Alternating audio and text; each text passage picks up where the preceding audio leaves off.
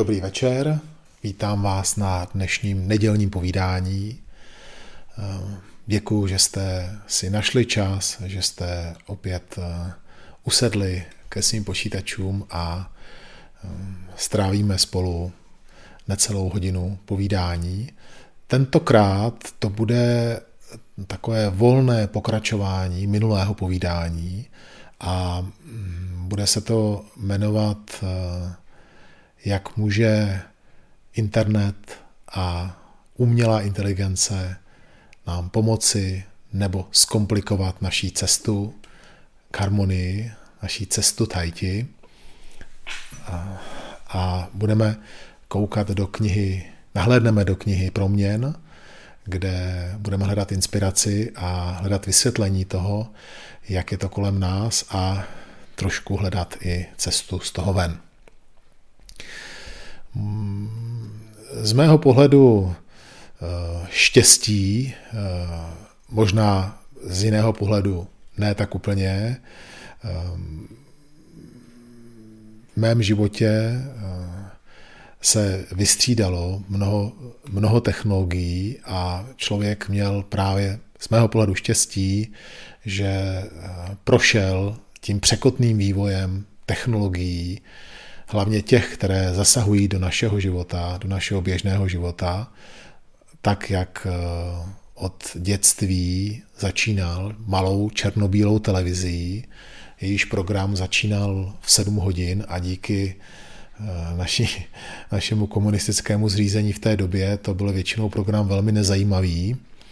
A pamatuju si, jak eh, jsme někdy čekali kolem té šesté, páté hodiny, až se na televizi objeví ten známý monoskop, taková značka toho, že začíná televize vysílat a pak začaly jednotlivé programy. Možná někteří z vás eh, si vzpomenete na to období, kdy na dobrou detektivku jsme čekali na sobotní večer.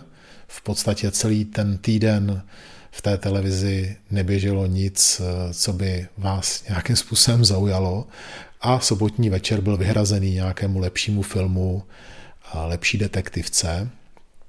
Je zvláštní, když dneska, když to jako poskočíme o těch, o těch 40 let dál, tak eh, dneska vlastně můžete to, co jste zhlédli v té době za měsíc, tak zhlédnout v jednom dni, v jednom půl dni třeba a máte na výběr z mnoha kanálů, na některých běží stále nějaké detektivky nebo seriály, tak si všimněte, jak se to velmi posunulo za to období eh, jednoho, řekněme, šlidského života.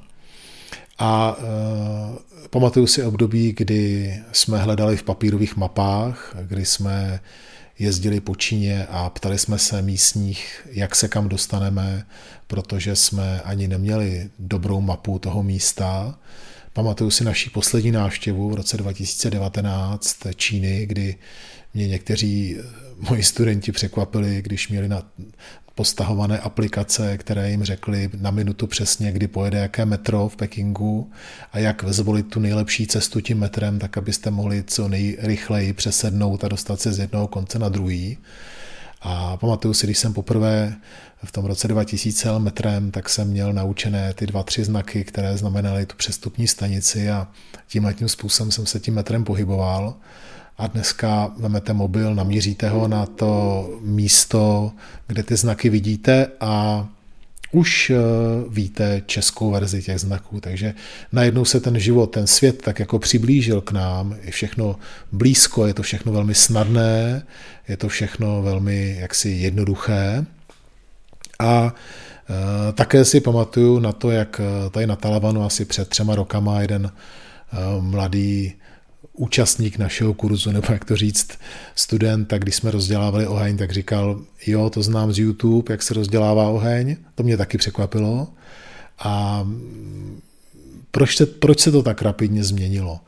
Eh, jsou věci, které v tom běžném životě nám ten život jakoby komplikují, je to tak? Jsou to věci, které zpomalují ten náš život, přirozeně nám ho zpomalují, protože musíme překonávat určité překážky tak jako když musíte vzít papírovou mapu a hledat v té mapě, kudy se kam dostanete, tak jako když eh, se chcete v přírodě orientovat podle slunce, podle hvězd, podle mechu na stromech, eh, různým způsobem hledat, kde je jaká světová strana a jakou, jakou cestou se vydat. Když si musíte zapamatovat tu cestu dopředu, abyste věděli zhruba, jakým směrem se máte vydat, a tím se stáváte, aniž byste chtěli, vědomější si toho, co se v té chvíli děje. Je to tak? Musíte prožívat každý ten okamžik, sledovat tu cestu, po které jdete, sledovat to místo. Pokud eh, se něco chcete naučit, musíte se někoho jít zeptat, stát se vlastně na chvíli jeho žákem a od něj se to učit. Hodně věcí jsme se naučili od svých rodičů, hodně věcí jsme se naučili od učitelů, které v tom mladém našem věku nám různé poznání předávali, ať už to byl nějaký skautský oddíl, v mé době turistický oddíl, protože scout byl zakázaný, anebo různé jiné kroužky a oddíly, kde jsme získávali různé poznání a různé znalosti. Tohle to se za těch eh, posledních eh, hlavně 30 let výrazně změnilo, protože k nám přišel internet. Internet jako úžasná možnost eh, databáze informací, místo, které nám vždycky odpoví, když něco potřebujeme, místo, které nás zásobuje informacema a vlastně je to úžasná věc v tom, že ten obsah vlastně tvoříme navzájem, to znamená neustále ten obsah roste, neustále se zvětšuje a je tam vlastně spousta věcí zadarmo. Znáte to? Nekupte to, když je to zadarmo. Neberte to, když je to zadarmo. Takže mm, i Tai Chi Chuan se můžete na YouTube naučit, i Qigong se můžete na YouTube naučit a množí se lidé, kteří ke mně přicházejí a kteří eh, přijdou s tím, že už vlastně se něco na YouTube naučili a jdou to tak jako skonzultovat nebo tak jako zjistit, jestli vlastně je to to, co by to mělo být. A mm, je to vlastně úžasný, je to tak? Jak už říkám, je to doma a je to zadarmo a je to kdykoliv k puštění. To se ještě má teď změnit, je to tak? Má se to změnit eh, díky umělé inteligenci, která se nám postupně vkrádá do našich počítačů a tak, jak se o ní čím dál tím víc mluví, tak ji čím dál tím víc začínáme používat. A najednou je tady něco, co ten internet eh, posune zase o úroveň výš, je to tak? Protože doteďka jsme museli na tom internetu si ty věci najít sami. Museli jsme rozstřídit, které ty věci jsou pro nás dobré a které ne. Museli jsme hledat, číst, eh, vytvářet vlastně určité rešerše, pokud jsme chtěli něco získat. Teď to za nás udělá umělá inteligence. To znamená, když něco potřebujeme, už to dostaneme sformulovaný. Už dostaneme ten výběr, ten ideální výběr ze všech těch informací, které tam jsou. Není to skvělý? A zatím je to zadarmo opět. Takže co proti tomu mít? Vlastně náš život se stává stále snažším a jednodušším a je to zadarmo. Pojďme se podívat, co na to říká kniha I Ting.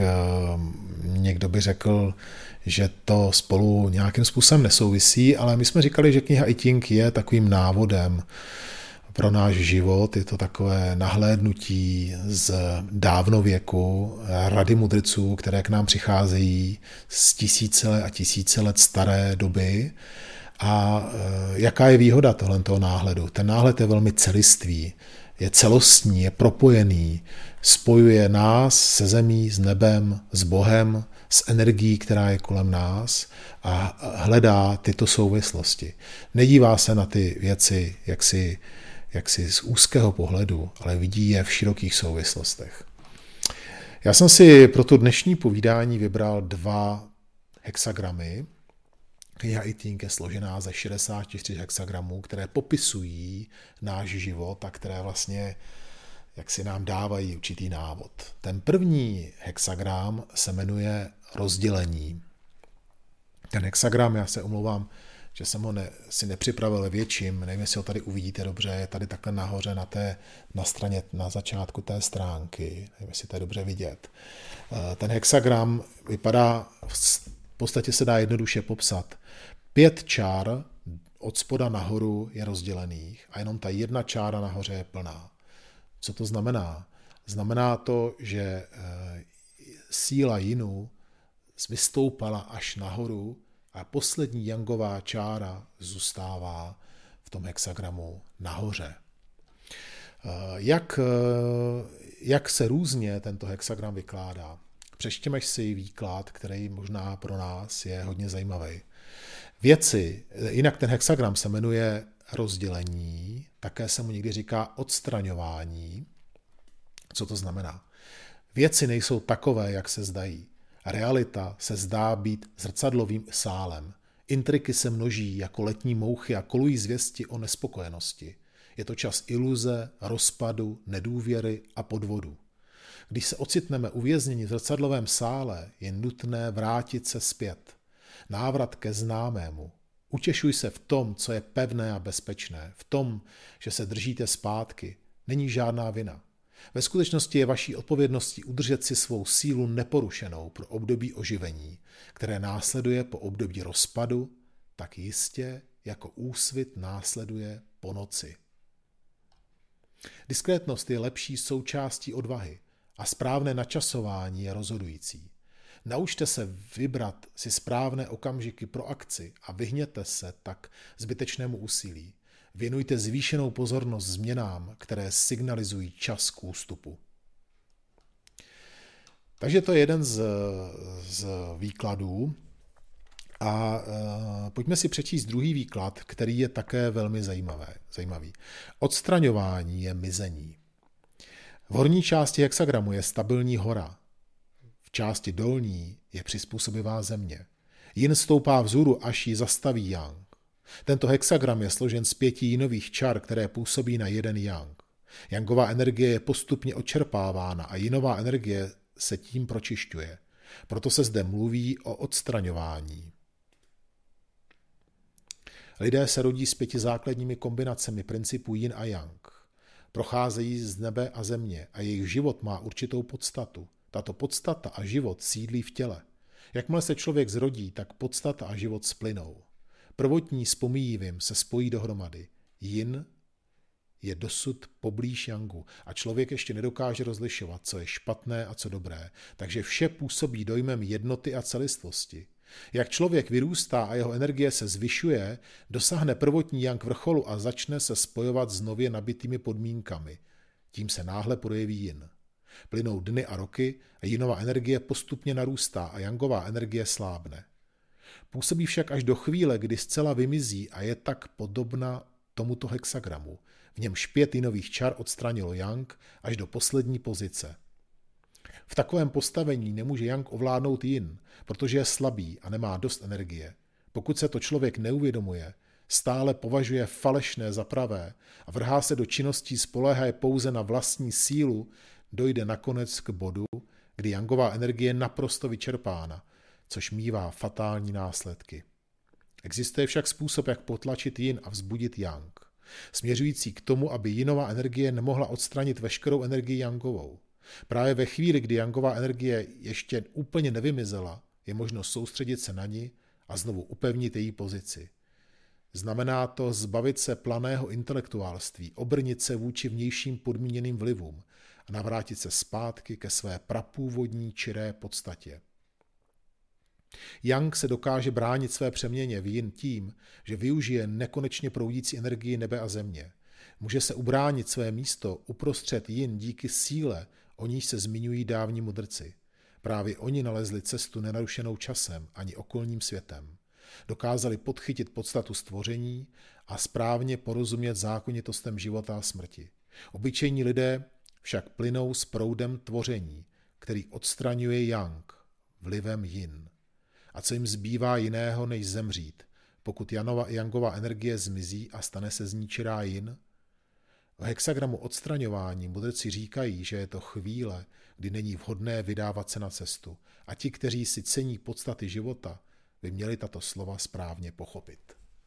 Takže vidíte sami, že uh, už, už v dávných dobách, tisíce let zpátky, tady je jakási zmínka a jakési varování o vlivu jak si tě, toho klamu a té, té, té řekněme, moderní společnosti, té cesty toho takového, takového jakoby zjednodušování si toho života, v tom, že nám to postupně ubírá tu základní podstatu nás samotných. Je to takové lákadlo.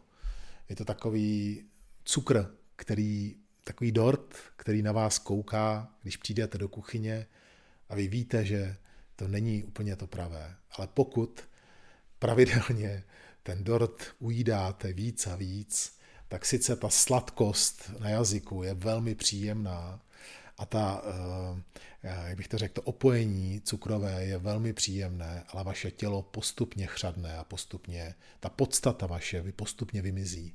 A takhle podobné je to i s naším přístupem, který jak si my k tomuhle tomu jakoby vkládáme.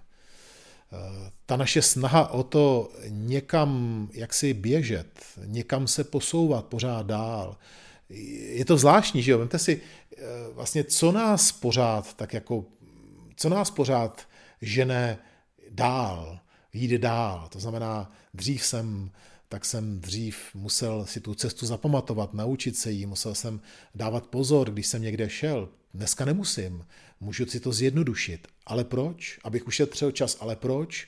Abych mohl dělat něco jiného, ale co? To znamená, pořád nás to jaksi žene dál, pořád nás to posouvá dál. A jaký je výsledek? Jsme efektivnější, všechno je rychlejší, všechno je preciznější, všechno je krásnější a dokonalejší. A bude hůř, je to tak, s umělou inteligencí bude hůř, bude všechno ještě dokonalejší, ještě krásnější, ještě rychlejší a jednodušší. Ale tím my ztratíme tu podstatu. Ne, nemyslím tím podstatu, jak bych to řekl, nechci vypadat jako, že bych jako brojil proti technice a počítačům, abych vypadal jako ten, jak, že, jak to bylo, jak se kázalo, že stroje nesmí, nesmí nesmí a počítače nesmí a, a takhle tak nechci vypadat. Jo? Ale chci, abychom si uvědomili, že to, že je to kolem nás a my to, jak si, my, my to začneme používat, tak se, nám, tak se nám zase o něco míň, o něco zmenší ta naše všímavost, ta naše soustředěnost, ta, ta, ta touha jít do hloubky té věci a kloužem ještě víc po povrchu. A tenhle ten hexagram ukazuje jednu věc. Všimáte si toho, jak postupně vymizí ta jangová síla, až je na konci poslední čára, ta poslední šance. Protože když eh, ji promarníme, tak už ten yang v tom těle neobnovíme. To znamená, vyčerpali jsme se zevnitř. Ta, ta eh, podstata toho, že jsme něco někde skutečně dokázali, víte, myslím, ta radost z toho, že jsme něco sami vyšlapali, něco se naučili, něčím prošli, něco jsme získali skutečně jako určitým úsilím, to se ztrácí. Věci se zůstávají na povrchu a my kloužem po tom povrchu. A tak jako je snadné ty věci se dozvědět, tak je přeci těžké realizovat. O tom jsme mluvili na, té minulé, na tom minulém setkání. Mluvili jsme o tom rozdílu mezi poznáním a realizací. Říkali jsme o tom, že to, že se naučíme na YouTube, jak rozdělat oheň a už to víme, je poznání. Ale ta zkušenost, že jsme to udělali, skutečně jsme tím prošli a naučili jsme se to a umíme to prakticky, je ta realizace. A my pomocí internetu, pomocí umělé inteligence dojdeme velmi snadno a rychle k poznání. Ale to neznamená, že jsme to poznání také zrealizovali. Protože ta realizace znamená projít tím procesem učení se, opravování chyb, chybování, je to tak? Jak bych to řekl, eh, takové to, že eh, klesnete a zase jdete krok dopředu a zase upadnete, a zase vstanete a jdete dál a tím, že to takhle projdete si jedno za druhým, tak získáváte tu realizaci, tu opravdovost, tu zkušenost. Ve chvíli, kdy tohleto přeskočíme a tak jako velmi rychle získáme ten výsledek, tak nás to povede jenom k tomu, že nám to oslabí tu naší trpělivost, oslabí nám to odhodlání a ty základní vlastnosti, které vlastně tvoří člověka, tak postupně vymizí. To jsou ty čáry, které se tam ztrácí, je to tak? Už zůstává ta poslední a ty čáry se postupně ztratí. Navenek to ale vypadá jako celistvé, je to tak? Když se na ten hexagram podíváte, tak ze všech stran to vypadá jako celistvé, ale uvnitř už se to ztratilo. Uvnitř už se to, už se to vyčerpalo. Ale tím, že ta poslední čára je nahoře, tak to vypadá, jako by to bylo stále celistvé. To znamená, nic se neděje. Ale ve chvíli, kdy dojde na, na to skutečné jaksi lámání chleba, jak my říkáme, tak zjistíme, že to poznání jako vlastně svým způsobem je k tomu běžnému životu je nám k ničemu v této chvíli. A pak je tam taková ta zajímavá myšlenka, možná jste si toho všimli ke konci, že pokud se tohoto stane a my uděláme dobrou věc, musíme se vrátit. Pro mě samotného, eh, a myslím, že pro nás tady ostatní taky, bude velmi zajímavé sledovat, jak se, jak se to dál bude vyvíjet, protože se může stát, že, že třeba vývoj umělé inteligence a to, jak to povede dál, povede k tomu, že celý internet ztratí svůj smysl v podstatě. Jak rozeznáme věci, které budou pravé a které budou falešné. Jestliže to nerozeznáme, tak pro nás ztratí smysl ten internet. A najednou se budeme muset vrátit a obrátit se trošku někam jinam a dělat ty věci trošku nějak jinak. A nebo ta jeho role se změní. Bude to určitý nástroj, který k něčemu použijeme, ale už se s ním nebudeme tolik stotožňovat, jako se s tím někteří z nás stotožňují a jako někteří z nás vlastně jak si se stává to součástí jejich života, naplňuje to jejich život. A ta mladá generace, která na tom vyrostla a která to nosí pořád sebou všude, často je to pro ně velká část jejich života. Není to jenom malá, je to pro ně velká část jejich života. A tak, jak už jsem říkal na začátku, když eh, eh, internet začínal, pamatuju si, v té době jsem eh, dělal, jsem, jako mojí profesí bylo, že jsme dělali webové stránky, jedny z prvních webových stránek u nás. A pamatuju si, že v té době, když jsme tu službu nabízeli, tak někteří lidé říkali, to je k ničemu, k ničemu není ten internet, to nemá smysl tam do toho investovat nějakým způsobem. A vemte si, že uběhlo 25 let, 26 let a najednou je to něco, co, je, co dává život spoustě lidem. Jak se to obrovsky změnilo. Ale pořád je to jenom ta nehmotná věc, je to tak, je to pořád jenom vlastně to poznání, které koluje a zmotňuje se na, tom, na té obrazovce. Ale není to ta realizace. Ta realizace vychází z naší zkušenosti, z našeho opravdového jaksi chování, z toho, co my děláme, tak jak my to zacvičíme. Tak my se to naučíme. Já říkám zacvičíme, protože jsem leželo mi v hlavě to, že s Tai je to stejné, je to tak. Eh, my tady spolu v neděli vždycky povídáme, chceme trošku jaksi doplnit eh, to naše praktické cvičení teorií, ale pokud člověk zůstane jenom u té teorie a bude už všechno vědět, tak to nebude znamenat, že bude umět Tai Chi Chuan. Bez, té, bez toho poznání to možné není, určitě ne, ale bez té praxe to taky není možné. To znamená, že musíme jít a musíme prakticky ty věci dělat. A i když se o té chybě dozvím, i když tu chybu jak si vím, vím o té chybě, myslím tím ve cvičení, tak dokud ji nezažiju, dokud tu chybu sám si neuvědomím, že dělám, tak ji nedokážu opravit a nedokážu změnit. Já potřebuji si prožít tu chybu, zažít to zklamání, že tam něco je špatně, někdy i tu bolest, je to tak, když mě bolí kolena z toho, jak jsem špatně si nastavil postoj, tak bolí ty kolena tak dlouho, až si ten postoj opravím. Sice bych mohl říct, že když to opravím dopředu, ušetřím se té bolesti a někdo to dokáže, ale většina z nás musíme projít s tou zkušeností, abychom to potom dokázali korigovat. Ale to poznání nám dá řešení, je to tak? Když není poznání, tak bolest zůstane. Já si to pamatuju, když jsem začínal cvičit, tak jsem byl ve slepé ulici v jednu chvíli. Opravdu byl jsem nadšený, chtěl jsem cvičit eh, hodně, chtěl jsem cvičit eh, hodně sestav každý den a nešlo to, protože mě právě bolely kolena a nebyl tam ten, jaksi, nešlo to dál. A teprve potom, když mistr Jutiensai přijel a vysvětlil mi, tu teorii, jak pracovat se špičkama, jak pracovat s, právě s kolenem jako takovým, tak se to najednou posunulo dál. To znamená, to poznání určitě hraje velkou roli a bez něho bychom ne, na té cestě jaksi nemohli jít správným směrem, ale po té cestě potom musíme jít sami. Takže přemýšlejme o tom, jestli uh, všechny ty věci, které k nám teď přicházejí a které mění náš život a ještě ho změní, si myslím výrazně, bude to velká revoluce, velká změna a spousta věcí se nám zjednoduší a zase se posune někam dál, tak eh, nezjednodušujme si ten život tím, eh, ale pomožme si tím, že získáme snadno poznání, to je dobrá věc. Také bych řekl, že eh, vlastně ta rešerše, kterou umělá inteligence udělá, to, jak to formuluje, to, jak, to, jak vám ta informace přichází, je vlastně určitý pohled, který je pohledem vycházejícím z těch dat, které jsou na tom internetu. To znamená, ve chvíli, kdy vy to čtete, tak vidíte, že je to určitý pohled, jako by někdo se díval na vás a mluvil, mluvil o těch věcech jako, jako odinat. To znamená, dávám to určitý, rozšíří vám to určitý obzor. Ale také vás to může snadno zmást v tom, že se ty věci ještě víc zjednoduší.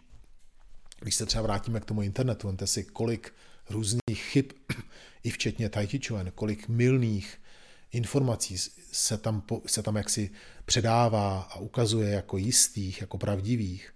A ve chvíli, kdy eh, my to zjednodušíme jenom na tenhle ten zdroj, tak se posuneme někam úplně jinam. Pamatuju si, když někteří lidé přijdou, cvičí, cvičí řekli, že se učili Qigong na internetu, na YouTube třeba, tak si nejenom, že se naučí, že jo, když se člověk naučí nějakou, nějakou techniku s chybou, ta chyba se dá opravit, ale když ten koncept celý je špatně, protože někdo ho se špatně někde naučil a když ten celý koncept někam jak si, jak si vás posune úplně do jiného směru, je pro vás daleko těžší ten koncept celý opustit a vydat se tím směrem, kterým byste se vydat měli. Jenom proto, že člověk jaksi uvěřil těm, těm informacím, které tam z té strany přišly. Takže pozor na to. A, a také e, mně přijde, že právě ta rychlost a určitá strukturovanost těch informací, které tím stolem toho směru k nám přicházejí, tak e, nám jakoby přijde snažší a jednodušší na to, abychom je strávili, abychom s něma pracovali. A potom, když potkáme živýho člověka, který nám tu informaci chce předat a chce s námi pracovat nějakým způsobem, tak nám to připadá těžší když se rozhodneme, že, že ten jednoduchý čikung, co jsme se naučili a který jsme, jak bych to řekl, s radostí jsme, jsme ho nějakým způsobem cvičili, tak když zjistíme, že to tak není a že ta cesta bude těžší a bolestivější, myslím tím ve smyslu toho trénování, ne to, že mě něco bolelo, ale, ale prostě bude, budu muset do toho vložit nějaké úsilí svoje, no tak nemusím tomu nutně věřit. Můžu si říkat, tahle ta cesta možná není ta pravá, když je tak těžká.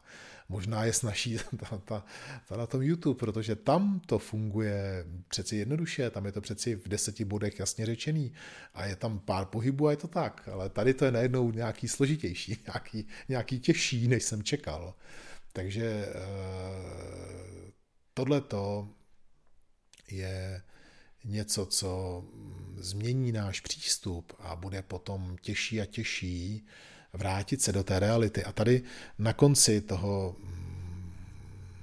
toho výkladu k hexagramu odstraňování, tak bylo, vzpomínáte, ehm, vrátit se, jo, vrátit se zpět, vrátit se zpět, ne, že bychom chtěli vrátit zpět tu dobu, kdy jsme čekali na dobrý dobrou detektivku celý týden, ale vrátit se zpět k té podstatě, k, tomu, k té vědomosti těch věcí a možná zjistíme, že míně víc. To je něco, co mě teď pořád provází, protože samozřejmě to, mě to také jaksi, eh, také mě to pohlcuje a také mě to jaksi posouvá, celé se to rozebíhá z mého pohledu příliš rychle a uvědomuji si najednou, že míně víc a že možná dělat eh, nějakou věc hm, hloubky a jinou oželet je určitá cesta, určitý návrat tímhle tím způsobem. Pamatuju si, že když člověk přemýšlel o mistrovství, jako obecně o mistrovství, tak eh, si neuvědomil, že když se člověk stane mistrem v jakémkoliv oboru umění, nebo když z té profese jeho se stává umění díky tomu, jaký on mistr je, tak se vlastně, tak vlastně získává poznání, které je na podobné úrovni, jaké realizovali ti, kteří se stali mistrem v jiném oboru, ale také v něm se stali mistrem. A e, vidím tady e, připojeného Karla Píchu, my jsme spolu o tom často diskutovali, možná si Karla vzpomeneš, a tvojí profesi chirurga a, a naše bojování a cvičení tajtě jako kung fu a vlastně jsme zjistili, že jsou to úplně dvě, úplně rozdíl, že jo, jsou to úplně dva rozdílné světy, ale ve své podstatě v tom, na té mistrovské úrovni jsou stejné. Co to pro nás znamená? Myslím tím na té mistrovské úrovni, co se děje v naší hlavě, to, co my cítíme, to, co my prožíváme. Nemyslíme ty věci venkovní, to, co děláme, ale to, co je v nás v té chvíli. A když se tohoto uvědomíme, tak zjistíme, že když se staneme, když dojdeme na té cestě v tom jednom, jak si v tom jednom umění dostatečně daleko, tak porozumíme i těm ostatním. Na té vnitřní úrovni, myslím. Takže to je možná to, co tady jsme dneska četli a to, co jsme trošku z toho mohli pozorovat. Neutíkej, neutíkej pryč, ne, neklouzej po, po, po povrchu, nezbírej ty věci takhle pod sebe a, a nezahlcuj se těma informacemi a těma jaksi, jaksi tou snahou všechno velmi rychle získat a dozvědět se a naučit se, ale vem jednu věc a v ní se staň mistrem. A když se v ní staneš mistrem, tak tomu porozumíš. Porozumíš té podstatě. Ano, odřekneš si ty ostatní věci. Možná ty ostatní věci budeš muset dělat míň, možná je budeš muset dělat, eh, někdo by řekl, povrchněji.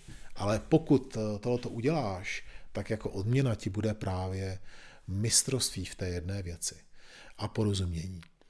Podívejte se eh, na historii Chen Tai a našeho umění, které, které my sledujeme a které studujeme a vidíme sami, že, že většina těch, těch, kterým říkáme mistři, včetně mistra Zhu Tiancaje, což je pro nás taková živ, živoucí legenda, tak si všimněme, že oni obětovali tomu svému umění právě všechno ostatní. A když eh, jsme o tom mistrem Džutěnce mluvili, tak on říkal, já si pamatuju, když přijel poprvé do Prahy v roce 99, tak eh, eh, byla to doba, kdy sice už tady vznikaly oddíly a už pomalu lidé jak si, si uvědomovali, že Chuan jako umění je, je vlastně profesí, ale stále ještě většina škol fungovala na, řekněme, dobrovolnické bázi. Lidé za to umění, za tu, za tu výuku nic, skoro nic neplatili. A když si ten učitel řekl trochu víc peněz, tak to byl vlastně z jejich pohledu takový démon, který vlastně chce na tom tajdičen vydělávat. Já si pamatuju, když vznikla akademie, tak někteří lidé, když jsme začali dělat víkendový seminář, a chtěli jsme za to peníze na úrovni, já nevím, jogového semináře, tak najednou jsme vlastně nebyli těmi pravými tajti mistry, protože jsme chtěli peníze a, a vlastně to jako, jako bylo na tom jako, jako něco špatného v té chvíli. Jo? A když přijel mistr Jutien Sai v tom roce 99 a my jsme řešili vlastně, jakým způsobem budeme hradit to, je ten jeho pobyt a tu, tu cestu a kolik dostane peněz a tak, tak on nám říkal, podívejte se, vy po mně chcete, abych s váma tady cvičil a abyste, jakože budeme cvičit, že to je jako skvělý a že budeme cvičit tady zadarmo, ale já nic jiného neumím. Uvědomte si, že já nic jiného neumím. Vy umíte řídit auto, vy umíte dělat s počítačem, vy umíte tohle, tohle, eh, tady ty umíš fotit a ty umíš tohleto, ale já umím jenom tai. A když se chuan budeme cvičit zadarmo, tak mi řekněte, čím se budu živit. Jo? A tohle to vlastně najednou bylo takový uvědomění si toho, že eh, ten člověk vlastně věnoval celý svůj život, vlastně zasvětil celý svůj život tomu umění. Vemte si, díky tomu my teď máme tak jako blízko tomu umění. Studiem sestavy, které jsou několik set let staré. Máme spoustu informací a když chceme, tak můžeme zbytek našeho života věnovat hlubokému studiu celému toho, toho umění. Máme k němu vlastně klíč, a princip, na kterém je postavený. Takže to jsou dary, které jsou z mého pohledu k nezaplacení pro toho, kdo se tím chce zabývat. Ale takhle to je přeci s každým odvětvím. A každý jaksi vysoký odborník na to dané odvětví, tak je vysoce ceněný. Jenom z našeho pohledu tohle to je něco, co jakoby trošku jakoby, jakoby bylo mimo. My už dneska to tak nemáme, ale před těma 24 rokama to tak, to tak prostě bylo. A uh, pamatuju si, že jsem si to v té chvíli taky uvědomil, že vlastně eh, zabř, jakoby za, jak si soustředit se na to jedno umění a tomu umění jednomu se věnovat je vlastně velmi těžké. Je to vlastně svým způsobem velké odhodlání, velká odvaha taky, protože můžete mít pocit, že o něco přicházíte a vlastně sázíte všechno na jednu kartu, je to tak? Mr. Jutiansai vlastně k nám začal do Čech jezdit v době, kdy v Číně Tai nebylo lukrativním povoláním. Vlastně on byl rád, že to nebylo zakázané, protože když on se to že učil, tak to tady ještě bylo zakázané. Takže on byl rád, že to může dělat, ale to neznamenalo, že jste se tím mohli živit dobře. Takže eh, vlastně vsadil všechno na jednu kartu, je to tak. Eh, v době, kdy získal tu možnost stát se trenérem, tak vlastně odešel z té práce, kterou měl, dělal učitele ve škole a začal se věnovat naplno trenérství s tím, že sadil všechno na jednu kartu a čekal, jestli mu to přinese jaksi svobodný život, anebo jestli mu to přinese nějaké strádání a utrpení. Což předtím ten jeho učitel tak měl, je to tak? Ten také díky Tai strádal a trpěl, vysloveně trpěl, fyzicky trpěl za kulturní revoluce. Takže takhle to je s námi, je to tak. Ve chvíli se odevzdáte jednomu umění, jedné věci, tak, eh, tak musíte mít velkou odvahu. A mám několik přátel, kteří se věnují bojovému umění celý svůj život a můžu vám říct, že jsou to odborníci, jsou to lidé, kteří za těch 30 let eh, udělali obrovský kus práce v tom, jaksi bádání, hledání, v tom získávání zkušeností a neznamená to, že jsou z nich boháči nebo slavní lidé. Jsou to prostě lidé, kteří se tomu věnují naplno a žijí tím. A je škoda, že se o nich ví tak málo, protože um, opravdu došli daleko v tom umění svém. Co uh, bychom k tomu řekli jaksi závěrem, nakonec? Uh, uh, nebuďme opojení tím, co přichází a tím, co tak snadno k nám přichází. Neusnadňujme si tu cestu, nebo takhle, to jsem možná neřekl dobře, ale nemysleme si, že jsme si tím tu cestu usnadnili, takhle bych to chtěl říct. Určitě z toho hlediska poznání a získávání informací je to dneska daleko snažší než kdy dřív. Určitě se k odpovědi na nějakou otázku i ohledně tajti třeba, nebo čikung, dostaneme s nás. Ale potom musíme zjistit, jestli je pravdivá. Musíme zjistit, jestli nás povede tím správným směrem. A potom, když to tak je, to musíme jít udělat. Musíme to jít vycvičit. Jiná možnost není. A myslet si, že to, že o tom hodně vím a že jsem hodně jaksi se dostal k informacím a pochopil jsem je, že to znamená, že to umím, že jsem to zrealizoval, tak to určitě není. A nesmíme se tím letím nechat zmást, protože člověk, ta mysl je v tomto smyslu trošku zrádná. Ona, jakmile to pochopíme, tak to dá pryč a řekne, jdeme dál, jdeme se naučit něco jiného. Tohle už přeci umíš. A takhle kloužíme po povrchu těch jednotlivých činností a umění a nikdy se nedostaneme do hloubky.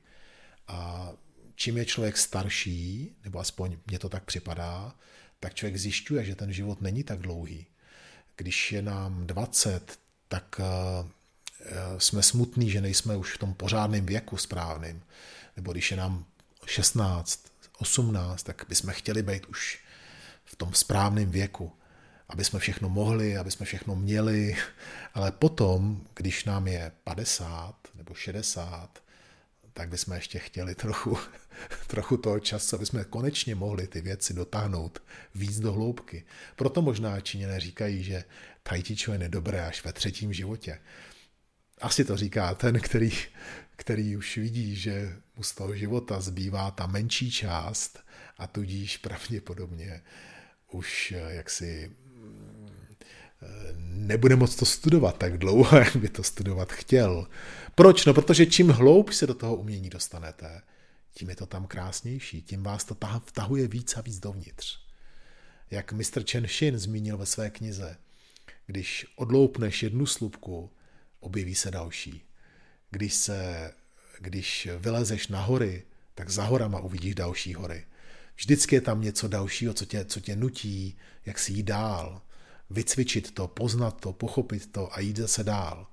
A čím se dostáváš víc do hloubky, tím tě to víc fascinuje, tím tě to víc okouzluje a víc vtahuje dovnitř.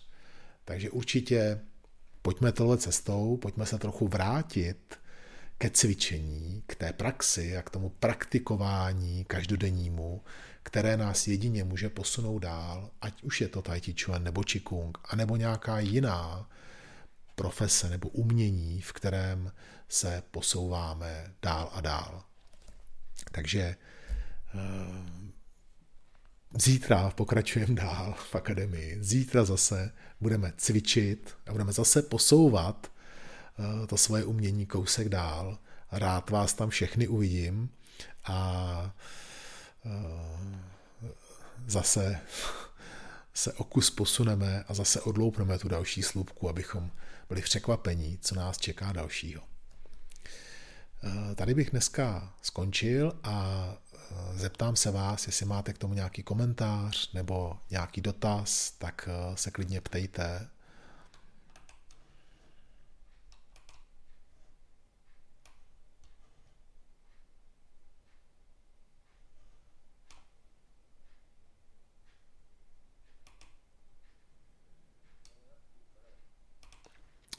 Karle, slyším tě.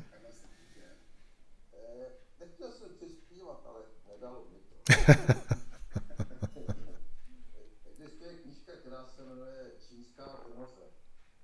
Je to taková aplikace gnostické víry do čínské filozofie. Gnoze znamená poznání, možná, že to všichni vědí, ale aby jsme si rozuměli. A tady je taková povídka, jak přijdou historicky někdy čínskému císaři a říkají, je člověk, který objevil přístroj, který lítá. Lítá ve vzduchu a je to něco nádherného. A, a čís, takže vezmou císaře do toho přístroje, oni lítají, a je to jako krásně všechno přistane a, a císař nakonec říká, tak, tak teď ten přístroj rozbijte a toho člověka, co to objevil, zabijte a zničte veškerý plány a prostě jako když se to nestalo dělají, tak pak to nikdo nevydrží a ptá se ho, a proč jako si to přikázal, proč se to, proč se to měli udělat? A on říká, třeba si zachovat některé staré krásy a stará dobra, musíme některé nové krásy a nová dobra zrušit. Je to takový, je to přetažení, ano, je to, je to absurdní, ale na druhou stranu, když já jsem samozřejmě o tom přemýšlel, proč to tak je, a pak, když jsem, eh, když jsem si uvědomil bombardování civilního obyvatelstva, ať už to bylo nálety na Drážďany, na, na na, a kde všude ty vlastně letadlo působily a vlastně zapojili během válek do těch válečných konfliktů i, i lidi, kteří vlastně s tím neměli přímo osobně žádný, žádný jakoby žádný kontakt nebo se na tom nepodíleli, tak svým způsobem tam nějaký kus pravdy asi je. Jo, děkuji ti, Karle.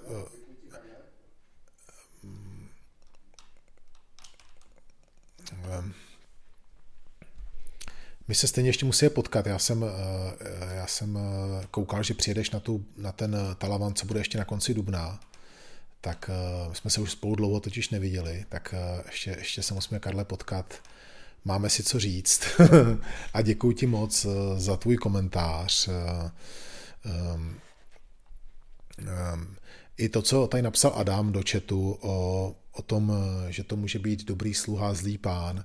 Já, tohle to jsou věci, které vždycky nám vystanou jako v té chvíli, kdy se o tom mluví, jo? kdy si prostě řekneme, vždycky, když člověk chce eh, jakoby na to upozornit, tak se to tak jako vyrýsuje, jako když něco zaostříte a najednou Eh, se tak jako nám se rozsvítí ta kontrolka v hlavě, řekne, no ale my to chceme používat, je to dobrá věc a zároveň je to jasný, že se to nesmí zneužít, to je jasný, jo.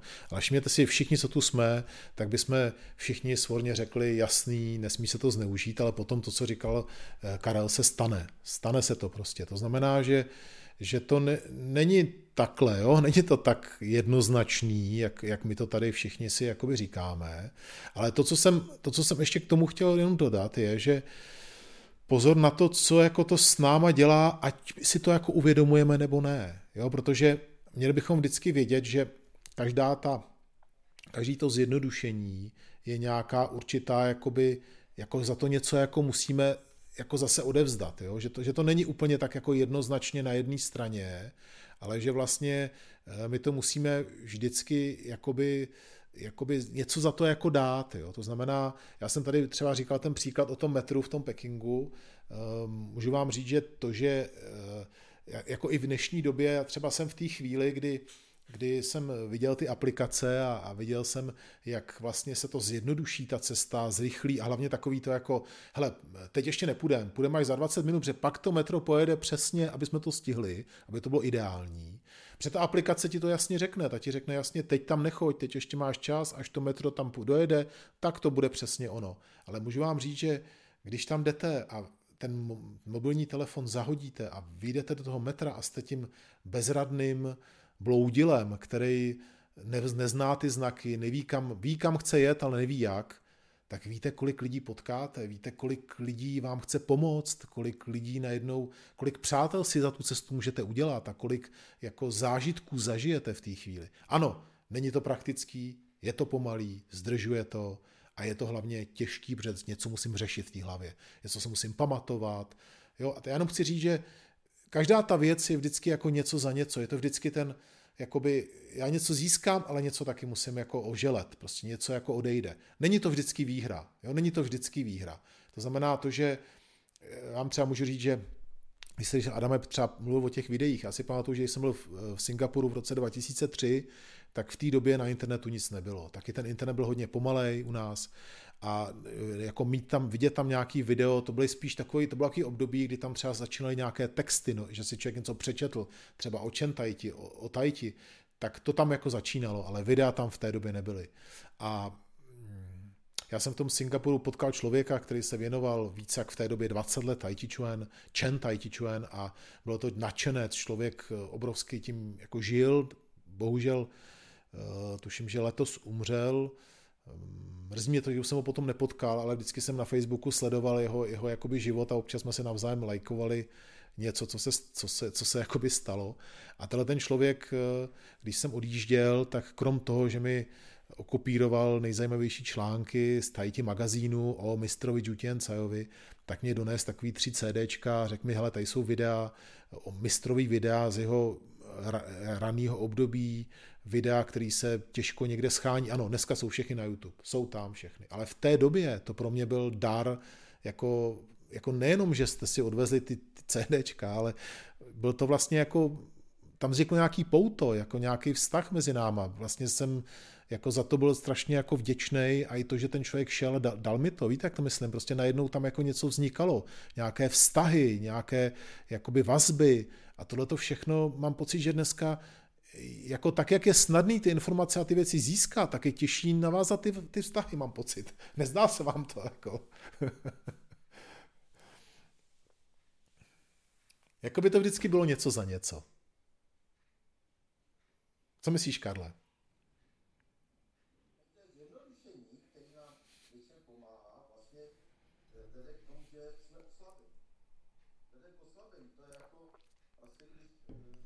Přesně tak.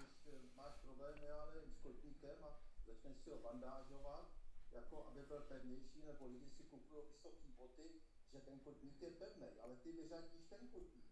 Mm-hmm. Vyřadíš ty svaly a tudíž ten kotník oslabíš. Jasně. A pak ten koník je daleko zranitelnější. A ne, si oslabíš kotník, ale zničíš si koleno, protože celý ten, celá to nahla je jedna funkční jednotka. A když vyřadíš kotník, tak se to přenáší na koleno, potom na kyčel, potom jo. na páteř a ty se vlastně vyřadíš celou tu, eh, celou tu polovinu těla. Takže to je i v tomhle to, že nám někdo něco zjednodušuje, tak vlastně to i oslabuje. A krom toho, jak říkáš, ta inteligence, vlastně ten princip taoismu je cesta, takže ta cesta k poznání je na tom taoismu to nejdůležitější. Když ti to poznání někdo předloží, tak ty vlastně se vyhneš té cestě, vyhneš se tomu tau. A to poznání, ta cesta jo. je přece ten, to nejpodstatnější, protože tam se toho nejvíc naučíš. když už ti to někdo předloží na talíři, no tak to je vlastně zadarmo, ale nic ti to nedá. Jo, máš pravdu.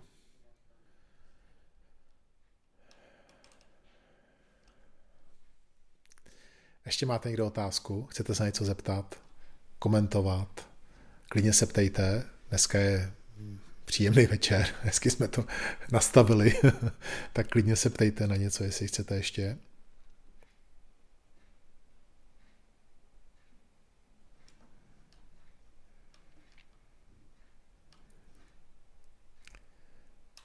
Dobrá. Eh, mějte se moc krásně. Děkuji, že jste přišli. Přemýšlejte o tom, co jsme dneska tady rozebrali a co, s čím jsme se tady povídali.